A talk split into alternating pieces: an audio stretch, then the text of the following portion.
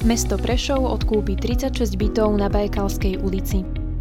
Prešovská hromadná doprava bude obohatená o 6 nových autobusov.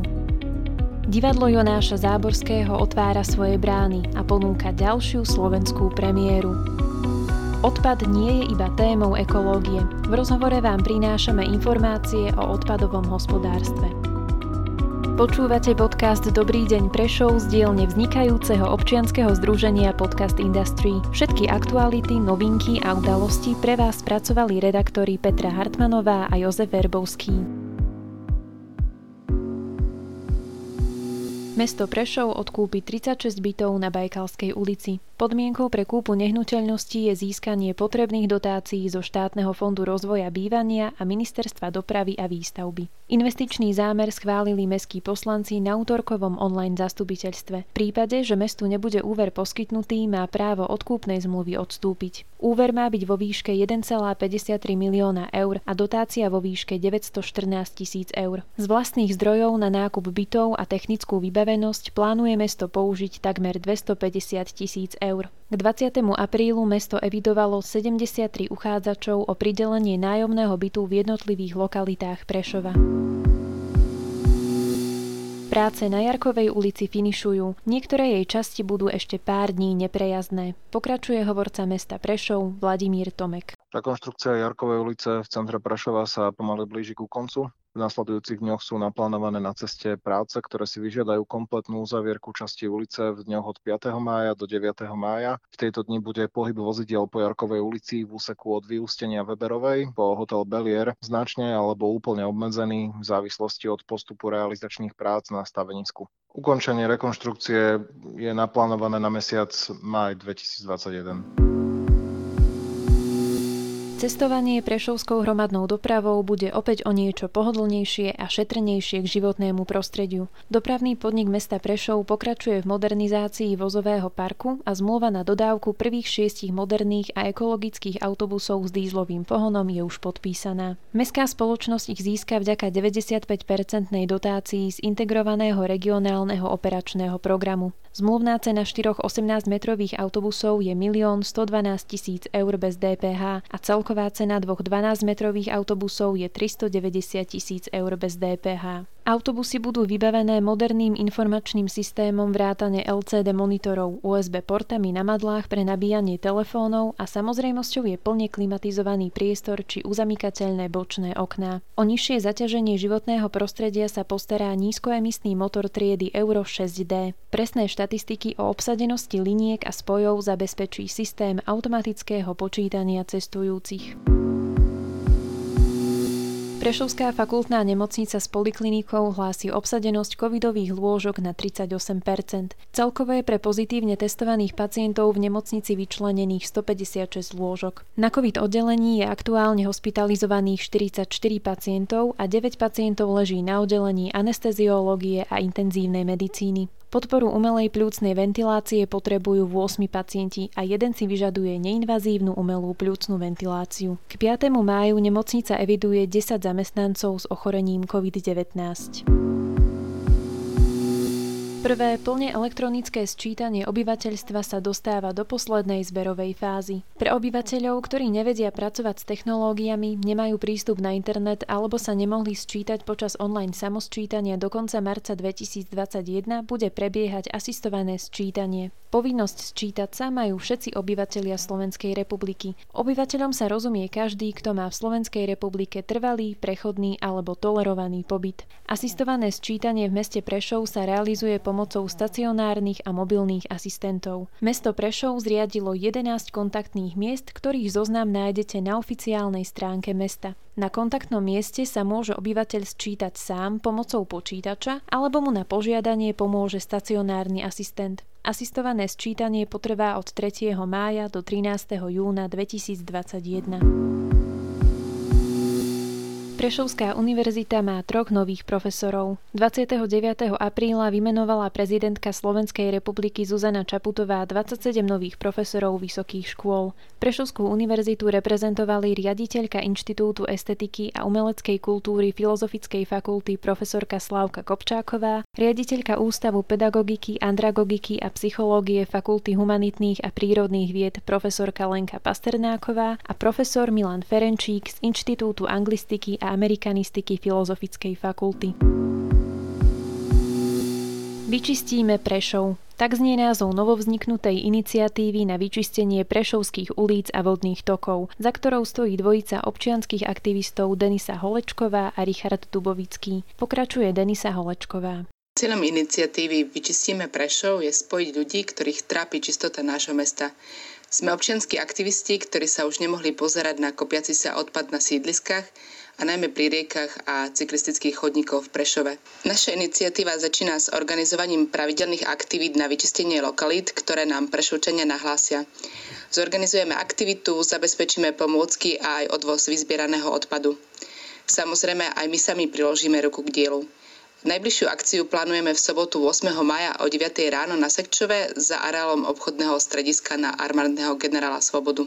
Plány iniciatívy Vyčistíme Prešov nekončia iba pri organizovaní skupinových zberov odpadu. Zároveň spúšťame petíciu za vyčistenie koritáriek sa Sekčov.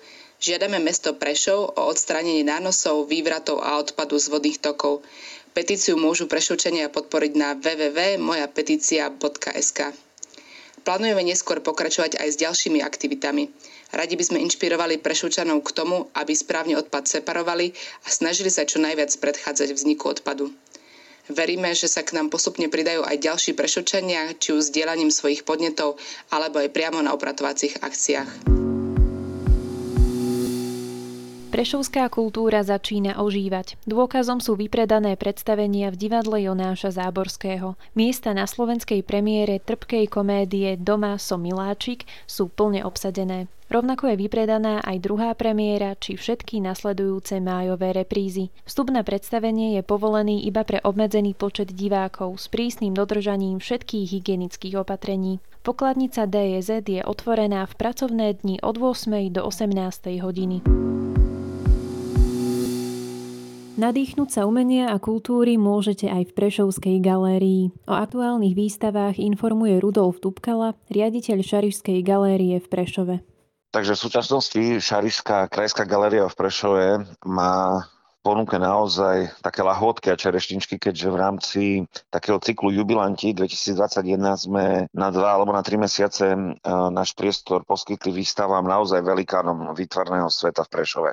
Hovorím o výstave pána akademického sochára, už nebojeho Dušana Pončáka, potom eh, druhá výstava je venovaná tiež majstrovi, už bohužiaľ zoslému Juliusovi Machajovi. Potom eh, sa nachádza v prízemných priestoroch tradičná výstava, ktorá patrí k aprílu a k máju a je to 27. ročník súťažnej prehliadky kresleného humoru, ktorá je pod zašitom naozaj úžasného človeka Fedora Vica, teda Zlatý súdok, takže téma pivo. Ďalej vo vrchných priestoroch vo veľkej výstavnej sále sme vzdali hold maliarovi Ernestovi Rákošimu. No a v neposlednom rade ešte tuším mesiac alebo mesiac a pol, kým nepríde nová výstava, tak sú priestory pripravené a čakajú na návštevníkov vo vzťahu ku, myslím si, že je naozaj tiež z veľkých osobností Prešova, tzv. Prešovský Montmart, a teda hovorím o Ríšavom Bohemovi Miškovi Čabalovi. Takže naozaj si myslím, že v súčasnosti je dôvod prísť, pozrieť a hlavne odniesť si nielen estetický kultúrny, ale aj vedomostný zážitok, keďže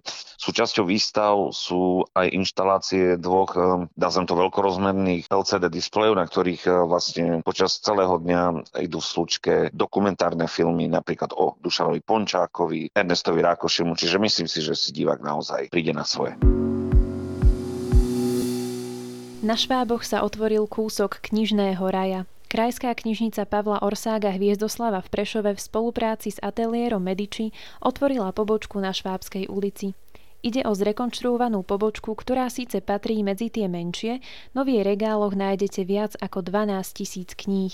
Slávnostné prestrihnutie stuhy patrilo predsedovi Prešovského samozprávneho kraja Milanovi Majerskému a primátorke mesta Prešov Andrej Turčanovej. O nový vizuál knižnice sa postaral tým architektov z Prešova, ktorí nezabudli na rozprávkový domček, priestor na oddych pre seniorov, ale ani na zašívací kútik pre mládež. Riaditeľka knižnice Iveta Hurná verí, že knižnica na sídlisku Šváby v Prešove bude naďalej obľúbeným miestom pre voľný čas a na spoločné stretávanie sa pri dobrej literatúre.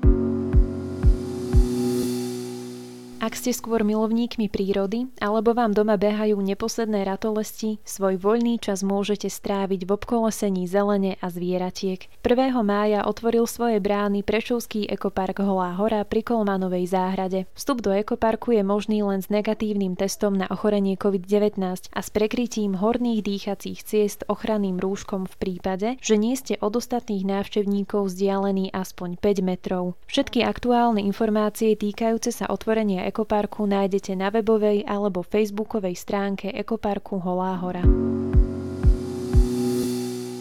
Hádzanári Tatrana Prešov majú výbornú východiskovú pozíciu na postup medzi 8 najlepších tímov SEHA Gazprom ligy. V prvom 8 finálovom stretnutí jubilejného 10. ročníka súťaže porazili Prešovčania srbský tím Vojvodina Nový Sad 40-28. Do stredajšej odvety tak išli s 12 gólovým náskokom. Najlepším strelcom v týme Tatrana bol Oliver Rábek, ktorý zaznamenal 10 gólov. Iba o jeden menej dal Pavel Hernández.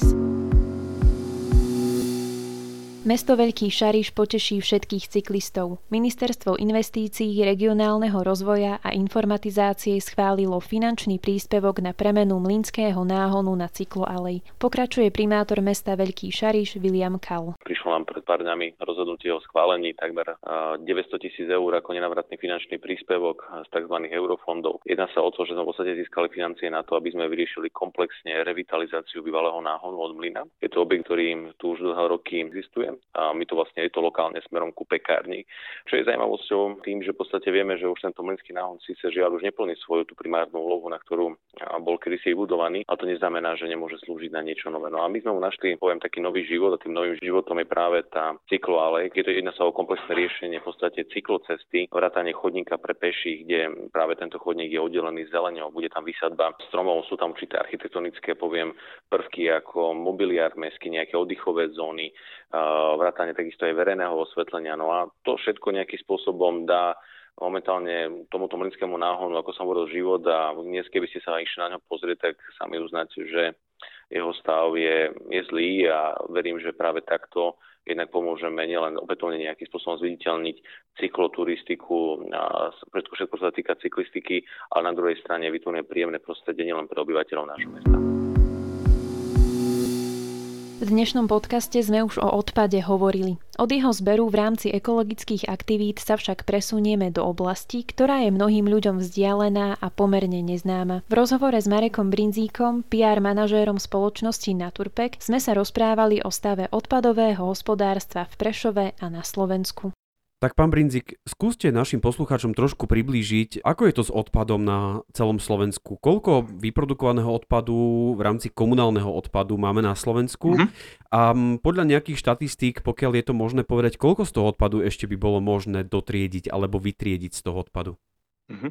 Posledné také aktuálne dáta sú z roku 2019, ale v podstate keď si zoberieme aj tie dáta za posledných 10 rokov, tak treba povedať, že množstvo komunálneho odpadu na obyvateľa priebežne narastá v rozsahu plus minus 3 až 4% za rok. Takže e, je to teda aj signál toho, že tá životná úroveň sa sa zvyšuje na Slovensku a pomaličky sa približujeme aj k tým krajinám západnej, prípadne severnej Európy. A stále je tá produkcia ešte pod priemerom Európskej únie. Takže e, naposledy to bolo 435 kg na obyvateľa, teda ku koncu roku 2019. To znamená, že dnes to môže byť 450 kg na obyvateľa. A e, z tohto množstva odpadu, ktorý vyprodukujeme, tak takmer polovica, alebo záleží teda aj od akého typu samozprávy, je odpad, ktorý je toho biologického charakteru, či je to odpad zo zelenia alebo kuchynský bioodpad. Čiže to je taká tá veľká časť, s ktorou, s ktorou sa aj tento rok začína vo veľkom niečo diať, lebo od tohto roku je zber kuchynského bioodpadu povinný pre všetky samozprávy s výnimkou Košic a Bratislavy. Takže vo veľkom by sme mali sa skokovito posunúť v úrovni triedenia recyklácie smerom nahor v tých percentách, ale samozrejme nejaký potenciál, nie úplne zanedbateľná rezerva je ešte ukrytá aj v tom zvyšku. Je to, nie je to úplne, úplne nejaká konštanta, ale Myslím si, že ešte stále tam máme nejaké percentá, ktoré vieme vyťahnuť. Keď sa pozrieme do priemerného zmesového kontajnera, tak tam nachádzame aj veľmi dobre recyklovateľné materiály, plasty, papier, kovové obaly. Napríklad sklo, tam je pri našich analýzach sme zistili okolo 5% skla, čiže možno aj nejakých 25% z toho obsahu zmesového kontajnera by sa dalo ešte premiesniť po správnosti do tých kontajnerov farebných, prípadne do vriec, podľa toho, aký systém zberuje. V danej samozpráve, konkrétne v Prešove, teda sú obidva e, systémy aj do kontajnerov na sídliskových častiach a v rodinných domoch je teda vrecový zber. Na základe spätnej väzby, ktorú môžeme čítať aj na sociálnych sieťach, sa obyvateľia miest, kde je zber triedených zložiek eh, do vriec, nie do kontajnerov, stiažujú, že tie vrecia sú ťažko uskladniteľné, jednoducho, že je s tým nejaký problém. A viete nám vysvetliť alebo ozrejmiť, prečo je vrecový zber lepší oproti tým, tomu kontajnerovému? Je na to pomerne jednoznačná odpoveď. Pri zbere z rodinných domov, čiže tzv. door-to-door systém, ktorý teraz e, z okolností rozbiehame vo veľkom aj v hlavnom meste v Bratislave, jeho rozdiel oproti tomu kontajnerovému je, že zber je podstatne čistejší. Ľudia si doma naozaj do tých vriec zbierajú tie odpady, ktoré tam patria a tá čistota je neporovnateľná. To je až niekoľkonásobne e, lepší zber z hľadiska čistoty a to má vplyv aj na recykláciu, na úroveň recyklácie, na efektivitu triedeného zberu, takže tá čistota je veľmi zásadne lepšia. A keď si zoberiete e, taký priemerný kontajner, žltý napríklad, tak po celom Slovensku náš taký celoslovenský priemer z, z analýz, ktorý už máme za sebou asi 85, okolo štvrtina objemu hmotnostného žltého kontajnera sú veci, ktoré tam zásadne nepatria. Pri papieri je to v priemere o niečo menej, okolo 16-17%, ale to je strašne veľa. A častokrát vlastne tie nečistoty môžu aj znehodnotiť tú vytriedenú časť. Takže keď si zoberieme taký príklad, že 10 rodín zbiera do kontajnera poctivo triedi a jedna rodina si robí, čo chce a vyhadzuje tam čokoľvek, tak vlastne aj úsilie mnohých ľudí alebo mnohých rodín vychádza na zmar v konečnom dôsledku. Podľa toho, ako to celé hovoríte, znie je to ako keby, že Slováci neboli úplne zodpovední pri triedení odpadu. To problém nášho mesta, alebo je to celoslovenský problém? Takto, povedzme, je to vysoko individuálna záležitosť. Tam sa nedá to úplne zovšeobecniť. V každom meste e, sa nájdú ľudia, ktorí odpady triedia poctivo a nájdú sa tam aj ľudia, ktorí odpady netriedia, prípadne triedia takým spôsobom, že naozaj môžu tie odpady znehodnocovať. Ja by som sa vrátil teda k Prešovu, že keď si zoberieme nejaké naše celoslovenské dáta, tak v priemere 39 kg na obyvateľa sa vyzbiera z tých farebných nádob a Prešov má hodnotu 37, takže je veľmi jemne pod tým našim celoslovenským priemerom. Čo si myslím, že stále, že nie je to zlý výsledok, je tam potenciál určite na zlepšenie. A my sme robili z niektorých našich analýz aj reportáže na YouTube kanáli Naturpak verejnosti a e, máme jednu staršiu z roku 2019, kde si môžu aj Prešovčania pozrieť, ako dopadla. A vtedy sme samozrejme nemali ešte toľko analýz za sebou, takže momentálne napríklad pri tých kontajneroch by to bolo lepší priemer tej kvality triedenia. E, tam sme zistili vtedy 15,7% nečistot z hľadiska hmotnosti, čiže 15,7% toho, čo bolo v kontajneri, e, tam nemalo byť a aktuálny súčasný priemer je 16,10, takže z hľadiska napríklad tohto parametru by som povedal, že je to mierne, mierne nadpriemerné v Prešove, ale myslím si, že e, rezervy sú úplne všade na celom Slovensku pri triedení, hej, že to je naozaj parameter, e, ktorý, v ktorých vieme zlepšovať úplne v každej samozpráve, či je menšia alebo väčšia. Ale v každom prípade teda je dobré, že pre Prešovčanov, že nedopadli, alebo teda tie naše štatistiky neukazujú, že by tam bola situácia nejaká podprimerne veľmi výrazne zlá. Ale priestor na zlepšenie máme úplne všade a to si uvedomujeme, keď pozeráme do zmesových kontajnerov. Podľa niektorých diskuzí, ktoré môžeme sledovať na sociálnych sieťach, prevláda názor, že na čo vlastne máme triediť, keď aj tak celý odpad všetko končí na skladkách, prípadne spaľovniach komunálneho odpadu. Čo sa deje s vytriedeným odpadom, ako napríklad plastovým alebo papierovým? Je toto veľmi častý názor, myslím dokonca, že úplne najčastejší, ktorý dostávame aj my, aj rôzni naši partneri, priatelia na sociálnych sieťach. A my sme na to zareagovali Zareagovali sme tým, že sme začali pred pár rokmi e, chodiť po recyklátoroch odpadu a dá sa povedať, že návštevy recyklátorov sú najatraktívnejšie alebo najsledovanejšie z našich reportáží na YouTube kanáli Naturpak verejnosti.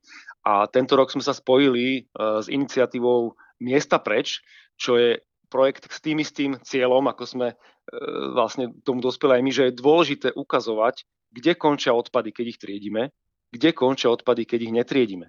A e, naozaj chodíme po tých recyklátoroch a ukazujeme verejnosti, keď papier skončí v tom správnom kontajneri, v modrom kontajneri, tak pozrite sa, čo sa s ním deje, ako sa dá recyklovať.